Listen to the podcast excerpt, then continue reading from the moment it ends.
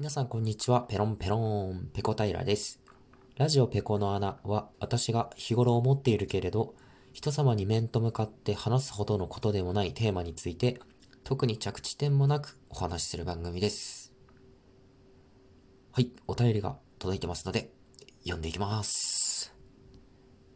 こちらは南半球の木上さんからいただきました。仕事中にふと目を向けると、ライブ開始しましたの通知。嫌な予感で開いてみたら、てんてんてんてんでした。本当に悔しい思いだったかと思います。また企画があるときは延長チケット配りおじさんとして顔を出します。異業は異業、かっこいいカワウソでした。デイリー1おめでとうございます。本当にお疲れ様でした。というわけで、えー、ご存知の方もいらっしゃるかもしれませんが、私、1月16日の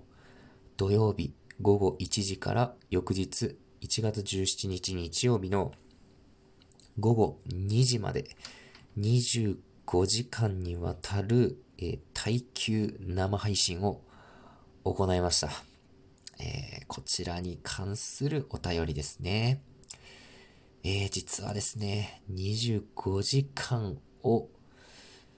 目標にして、えー、途中から行っていたんですけれども、あの、伝説のですね、まあ、ラジオトーク史上最も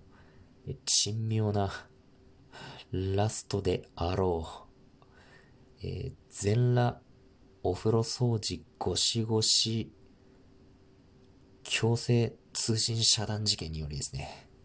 なんとなんとなんと21時間ぐらいかな。21時間ぐらいの時点で、こうブツッとですね、通信が切れてしまって、実はですね、数字の上では25時間いってないんですよ。いやいやいやいやいや、なんとも間抜けな話なんですけれども、いやー、まずね、この耐久生配信については、うーん、当初は、16日土曜日の13時から、夜のですね、土曜日の夜の2時ぐらいまでやれたらいいなっていう感じだったんですよ。その時点で持っていたチケットの枚数が、えー、っと、何枚ぐらいだったかな確か12枚くらいだったかな？それぐらいだったので、午後の1時から始めて、えー、夜までは30分やって終わり、また30分立ち上げてやり、で、また新しく30分立ち上げてやりって続け、夜から、えー、持っていた12枚の延長チケットを使って、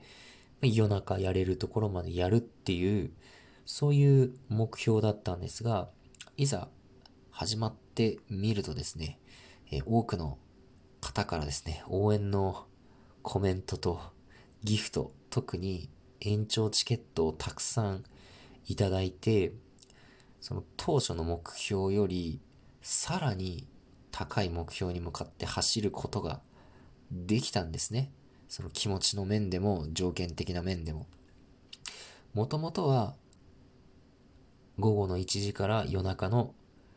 2時までっていう13時間の目標だったんですが、それがたくさんの延長チケット、結果的に21枚ぐらい配信中にいただいたんですが、そのおかげで、これもっとやれるぞと、そしてやってくれという、えー、空気になりまして、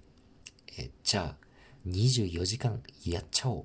いや待て、24時間は前例があるらしい。いや、それならプラス1時間しして25時間やっちゃおう。っていうことになったんですよ。なので、土曜日の午後1時から始めたので、えー、翌日日曜日、1月17日日曜日の午後2時までを目標としてやろうっていうことになったんですよね。で、まあ、土曜日、昼から始め、夜になり、えー、まあ、次の日になって、さあ、午後まで走り切るぞって思ったんですけれども、ちょっとですね、あの、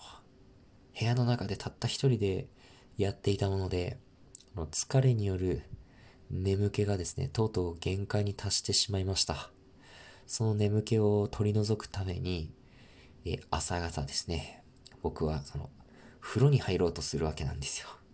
風呂に入って、なんとか眠気を取り去って、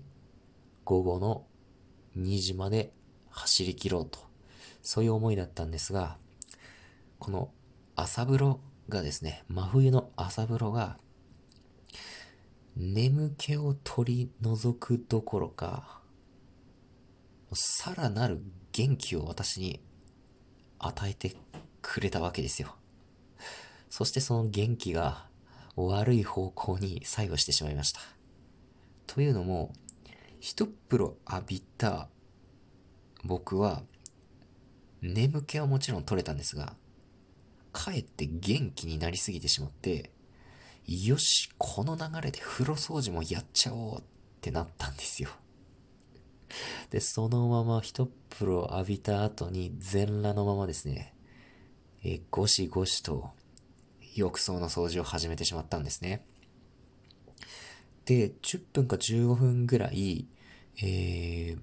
して風呂掃除を終えて、さあ、元々の目標の25時間生配信に戻るぞと思って意気揚々とですね、スマホを片手に風呂場を出たんですね。で、まず、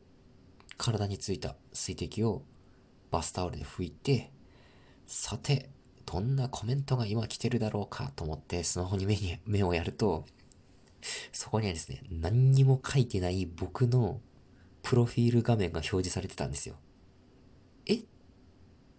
あれ？あれ？あれ？あれ？あの配信画面は？あのコメント欄は？かなり動揺しました。これ理由はわからないんですが、僕が全裸で風呂掃除を始めたおそらく直後に何らかの原因によってライブ配信の通信が